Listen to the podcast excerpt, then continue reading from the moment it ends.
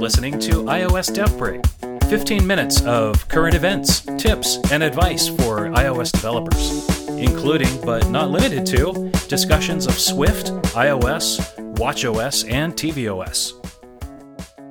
Welcome to iOS Dev Break episode 17 Choose Wisely.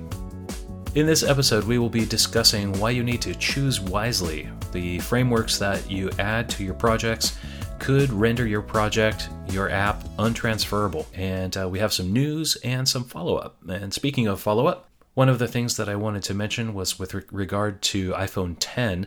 Uh, I mentioned that I had gotten my iPhone 10 um, a little while ago, uh, back in November, but I also wanted to mention that I got a really great case for it, and I was uh, I wanted to share this because it's uh, it's I think it's an awesome case. It's got a really good protection factor to it. It's it, to me it feels like it's just the right thickness, and it is the Incipio Apple iPhone 10 NGP Pure case and you can find that on Amazon. And the one that I got was in the was in the smoke color, so it's kind of a grayish uh, color to it and uh, I, I really like it. I got it right here, and um, it has a fair amount of grippiness to it. It's a little slick on the back, especially if you uh, don't keep it clean. But if you do keep it clean, it will remain fairly grippy. And I haven't really had any problems with dropping it or anything. And the nice thing is that it is a little, uh, it's not you know thick like an OtterBox, but it gives definitely a, a fair amount of protection to it. I think I did drop it once, and um, and it was totally fine. Even the case itself is fine too. No no marks or anything. So uh, it's a great case and it's cheap. It's only like twelve ninety nine at uh, US on Amazon. So I will post a link in the show notes for that. And it's an affiliate link. So if you are interested, please use the affiliate link. I'd really appreciate it. That helps support the show uh, in just little teeny tiny ways. And uh, we can we can use all the help we can get. So we, we thank you for taking advantage of that. We'll start posting more of those kinds of things uh, as the show goes on. But anyway, check it out. Incipio, the it, it's the Incipio iPhone 10 NGP Pure case in smoke. That's the one I chose. There, I think there's a couple other uh, colors to choose from there, uh, but yeah, it's a really great great case. Fits well, and it is uh, and it, it's I think it's a great deal.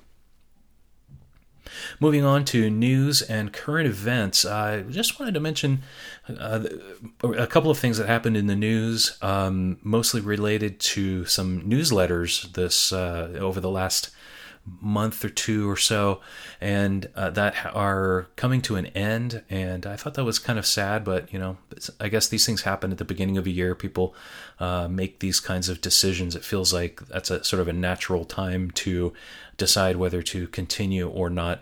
And uh, the first one that I was really sad to uh, hear that it was ending is Natasha the Robot's This Week in Swift newsletter and uh, unfortunately, it is no more. Um, so um, she explains it very well, though, in her her blog post on the the subject. She brings out that she really started the newsletter.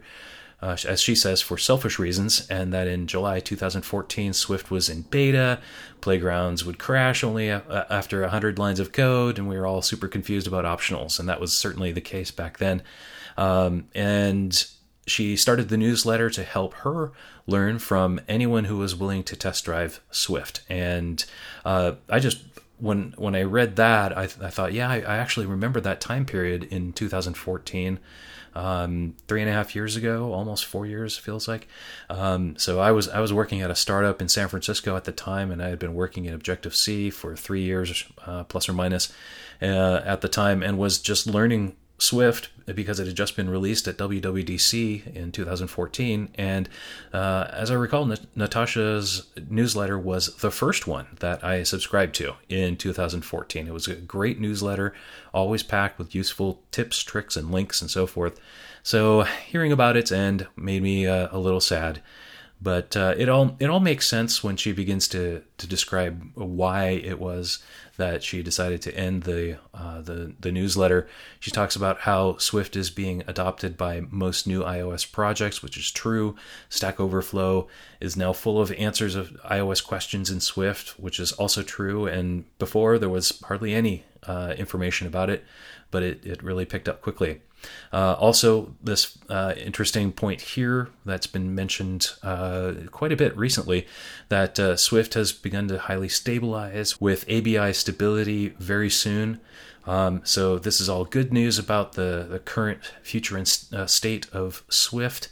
And so she concludes by saying that with all this good news about the state of Swift, this week in Swift, her newsletter is not as useful as it once had been. So, um, so that's that's kind of why she's stopping it, and that all makes sense. And uh, of course, with that said, we uh, we will all miss the newsletter this week in Swift arriving in our inboxes. And uh, so the last issue was on November 26th of last year, and uh, so links to that announcement will be in the show notes. In other newsletter news, um, Swift weekly brief uh, by Jesse Squires uh, is also concluding. He got to issue number 100, and he is uh, he describes it as an indefinite hiatus, uh, possibly looking for a new owner to take it over. So if that's something you are interested in, maybe you can contact him and see if that would work out. Uh, I will post the links to the announcement in the show notes. Uh, but basically, uh, he indicates that it, it ended on January 4th, uh, 2018. So it's on a in, an indefinite hiatus.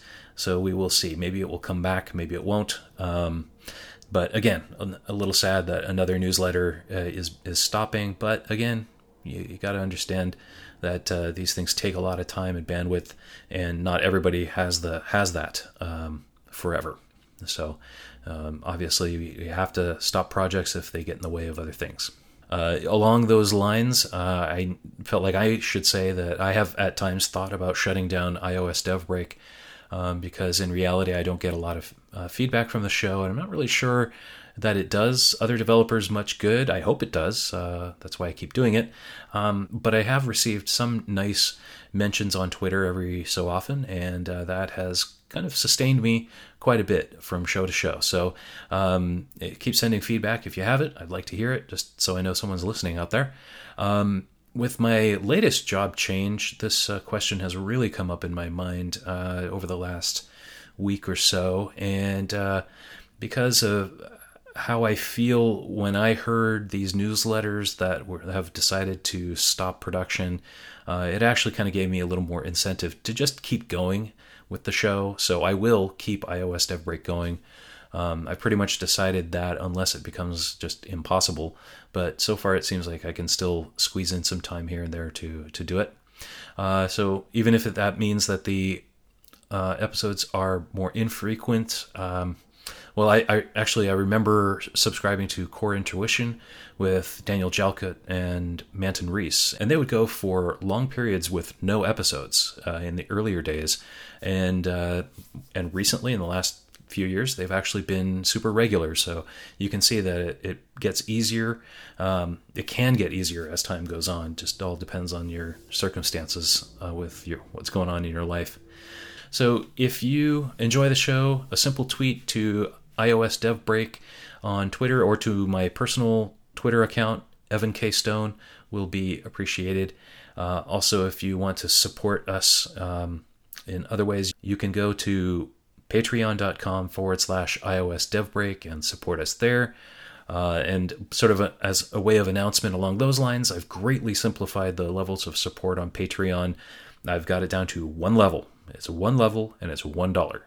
Uh, and I don't think I can go any lower on that. Uh, so hopefully that will uh, be a nice incentive for anyone who wants to support the show. Um, for twelve dollars a year, you know you can you can help um, just a, for a dollar a month. So uh, we'd appreciate it. Um, so that's it for the news this week. Um, also, I thought this was kind of the, sort of along the lines of uh, it's sort of a advice kind of portion of the show here.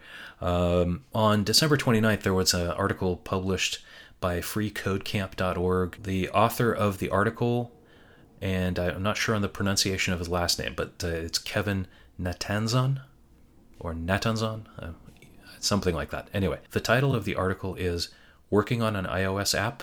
Question mark. Be careful with this. Period. And basically, he outlines the fact that choosing uh, the wrong frameworks can, Apple frameworks can render your app non transferable. And his specific example was Passbook. And so it's a good article. I encourage you to take a look at it. We'll put the, the article link in the show notes. But the problem actually goes a little deeper than that because if you go to the article that is in the iTunes Connect help, if you there's an article entitled app transfer criteria and in that particular article which we will put the link to in the show notes it mentions the following that no version of the app can use an iCloud entitlement and no version of the app can use a passbook entitlement uh, if you wish to transfer your app.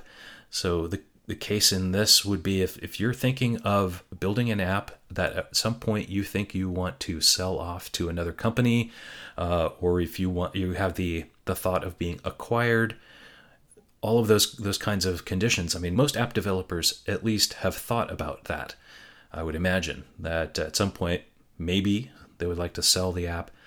So remember those things. So what that means is that if you are starting an app, create a separate developer account if you think you need Passbook or iCloud and make it specifically for that app.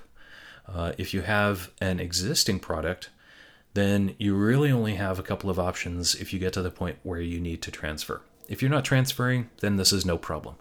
But there are a couple things you can do. First of all, you could re- rename your complete iOS account, but uh, that is really only uh, you can only do that if you've gone through a legal name change of your company, and you have to contact Apple support if you want to do that.